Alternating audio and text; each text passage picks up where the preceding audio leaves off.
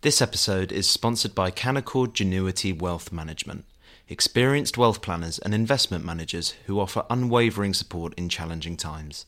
Visit candowealth.com for more information. Welcome to Coffee House Shots, the Spectator's daily politics podcast. I'm Cindy Yu and I'm joined by Kate Andrews and Katie Balls. So today the Bank of England has been in the news because it's raised interest rates again. Kate, can you update us on what the uh, Bank of England has said today? Of course, uh, we have seen another interest rates rise by 50 basis points. So, so the bank rate has been taken from 3.5% up to 4%.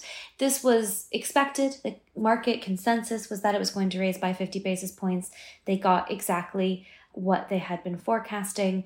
It's interesting that this time round, two people voted to keep the bank rate at 3.5%. You didn't have anybody calling for a bigger increase than that 50 basis points, unlike in the past. So I think what you're seeing now is well, the Bank of England have been trying to play catch up on interest rates for a long time, having called inflation so badly wrong from the start. They're clearly backing off from that sense of urgency.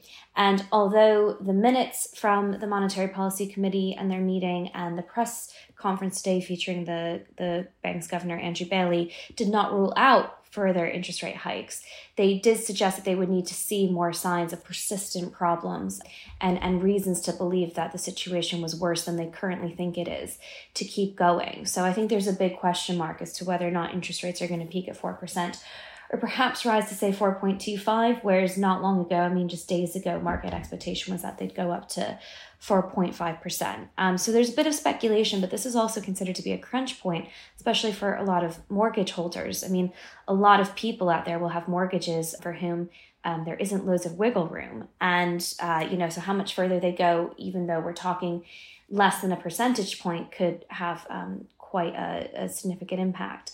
And then, of course, there's the economic forecasting around what the bank has has updated us on, and a, a lot of people are are pointing to Brexit at every opportunity they can when it comes to uh, the UK's growth projections. But I think I think what's particularly interesting about this round is that they the bank has revised its growth prospects upwards. It is still predicting a recession, but an even shallower, shallower and an even shorter one than it was predicting in just November. And the main reason for that is because Rishi Sunak's government managed to get interest rate expectations under control. They really curbed them down, right down from 6.5% to now around 4, 4.5%.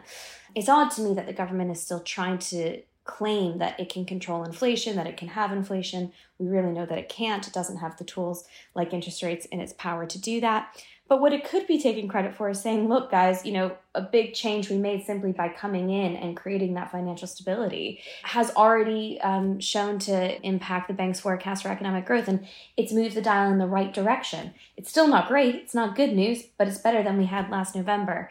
But, you know, they've kind of got so caught up in this idea that they can control things they can't. I think they're missing out on an opportunity to point to like a, an actual success in a very short period of time, which we see in the bank's numbers today. Mm-hmm. And Katie, this is something that Jeremy Hunt, the Chancellor, has welcomed today as another way to control inflation. As Kate says, they seem to think that it's their job to do that. At the same time, over half of voters don't think that Rishi Sunak is doing a good job on the economy, according to a new poll out today uh, to mark his first 100 days as Prime Minister. Um, tell us about that poll.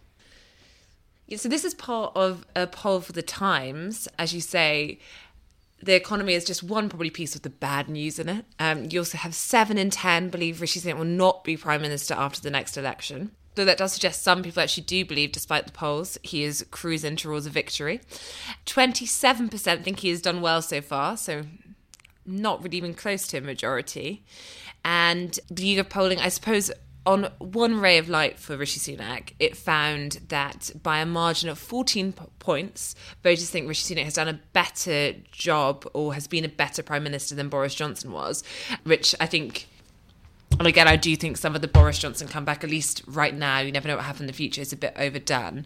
But I think that's obviously quite useful when you have MPs going on the airwaves every you know few weeks saying bring back Boris, and including Boris and Nadine Dorries in your interview together. Yeah, which um, airs on Friday. Um, the the rumor is that he's actually been a bit more loyal to Rishi Sunak than some might expect in the interview, or at least you know hasn't quite stuck the knife in. But there's still time. I think what this polling shows is just what a difficult hand Rishi Sunak had when he took over. And that's not to say, oh, poor Rishi Sunak, he inherited all these things he had nothing to do with. Mm. Obviously, he did have a really key role in Boris Johnson's government. He was the number two for the majority of it. But there have been some you know, people saying, oh, his honeymoon is over. I think I struggle to see Rishi Sunak's first hundred days as involving any anything that could be described as a honeymoon. I mean, when he first came in, it was after market turmoil following Liz Truss's premiership. The autumn statement was tax rises and spending cuts um, that they had to, you know, force on MPs. It went along with it purely because things were in such a bad shape. I think it felt like it had to. Mm. But therefore, you don't look around at Rishi Sunak's early time as prime minister and think, oh, you know, he, had an easy time. And therefore, probably partly explains why there hasn't been that much of a bounce. I still think some around Rishi Sunak thought there would be more of a bounce than there has been. But whereas the ray of light for Rishi Sunak, I think that the tricky thing is, I only think Downing Street and Rishi Sunak believe they're in this for the long haul. And you know eventually hard work pays off and they'll have things to point to. But when you have polls stagnant dreary news it just influences the mood in the party, a pretty divided party already, and it's if MPs think they're heading towards a loss or um, they're not particularly inspired, then they get harder to you know a campaign, but also get behind projects. Mm-hmm.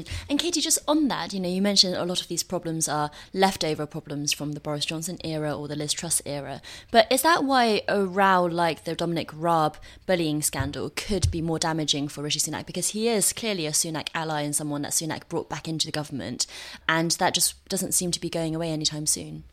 So the Nadhim Zahawi row, I think, has been damaging in terms of public opinion because for example, if you remember the David Cameron Greensill story, important story, but quite hard to really sum up in two sentences mm. and actually get the public really engaged with it. Tax, particularly around the time that uh, lots of people are doing tax returns, is just very easy to understand. And therefore, I think it has hurt the party at a time when things weren't looking great anyway. Politically, for Rishi Sunak, Nadhim Zahawi is not a close ally, though mm. I think filling his position is tricky because it's just a hard role, and actually he would seem to be doing good work there. Dominic Raab raises more questions about Rishi Sunak's judgment than the Nadhim Zahawi case, in my view, because as you say, this is someone who went out and campaigned for him as front and centre, and as you've heard Keir Starmer and others say, did Rishi Sunak really not know about complaints about Dominic Raab's behaviour when he appointed him? I think that is a harder one for Rishi Sunak to answer than some of the questions about Nadhim Zahawi. And also this story, because Zahawi is now gone, it's just the media's attention has already turned to it. Mm. So every day it's going on. But yet this investigation could go on for weeks more. And because Rishi Sunak has said he is a politician who will lead a government of integrity, it just means that he I, I, imagine people value him being above board maybe more than they would with Boris Johnson. Mm. Now, scandal obviously hurt Boris Johnson in the end, but I think each event is probably worse for Rishi Sunak because his whole demeanour is that he is someone who behaves well. So all this stuff, uh, I think, has potentially been more of a surprise or problem with voters. Mm-hmm. And Kate, finally, today we also found out the profits for Shell coming down last year at around £32 billion. Uh, meanwhile, this kind of bombshell investigation from The Times has revealed that actually British Gas had contractors that forcefully went into people's homes and changed their meters into a prepayment meter. It's a pretty bad day for energy companies, so you can probably understand why Labour is banging the drum for more windfall taxes again. Do you think that that's something that the government could put in more windfall taxes on? Well, to Katie's point, Rishi Sunak certainly has a legacy in, in, terms of what we're dealing with now. I, I, think a lot of what he did as chancellor uh, was very sensible, and he saw inflation coming before anyone else, and he made some difficult but necessary decisions around the public finances. But of course, he's also the chancellor that brought in this concept of a windfall tax. And let's not forget what these companies are paying. Uh, it's a temporary, well, temporary, let's use some air quotes there. It's going to go on for many years. And a lot of energy companies now think it's going to be permanent, but it's a supposed temporary 25% levy on the profits of oil and gas companies on top of corporation tax, on top of the supplementary charge that these oil and gas firms pay, which is charged at another 10%. So we're talking about a sky high tax right now for these companies, which already has companies publicly saying that they're rethinking their investments. When they really thought this was a temporary short term policy, there was a sense they might be willing to stick it out. But now that they, they think, I think they see which way the wind's blowing on that one. And the government doesn't really even need to U turn. I think it's just kind of established now that, that companies may start making different decisions because they think that this is going to be a relatively permanent feature let's separate Shell from British Gas and these two stories because the British Gas story is horrendous. It is taking advantage of some of the most vulnerable people in the country at a time where they're already making really tough decisions about their finances and could actually be putting people's lives in danger if they can't turn on the heating. That is really separate and horrendous and different from what we're talking about with Shell. You know, yes, Shell has made record profits.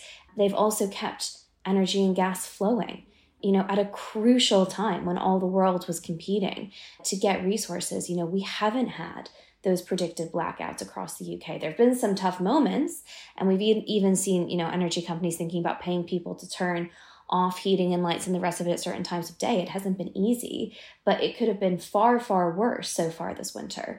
And, you know, I'm grateful to the companies that have made it possible for us to have access to those resources. And it's not as if they're not being taxed, as I just read out, you know, they are being taxed at, at really sky high rates.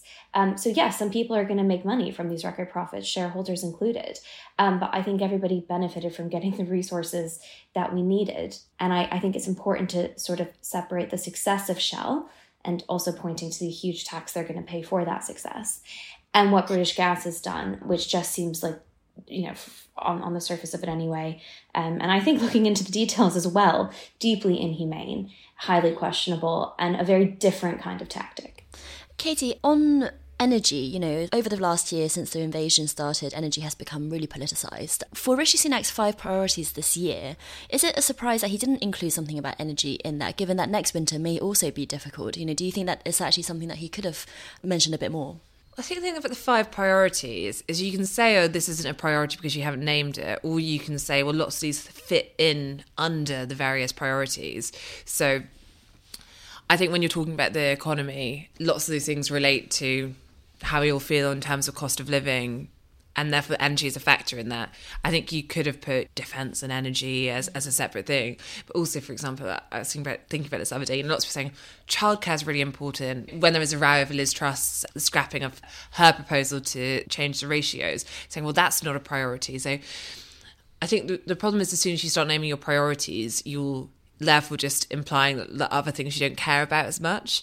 But I, I think on on energy, that is something which just underpins um, the, the economy in terms of how we're all feeling on cost of living. Kate and Katie, thanks very much, and thank you very much for listening.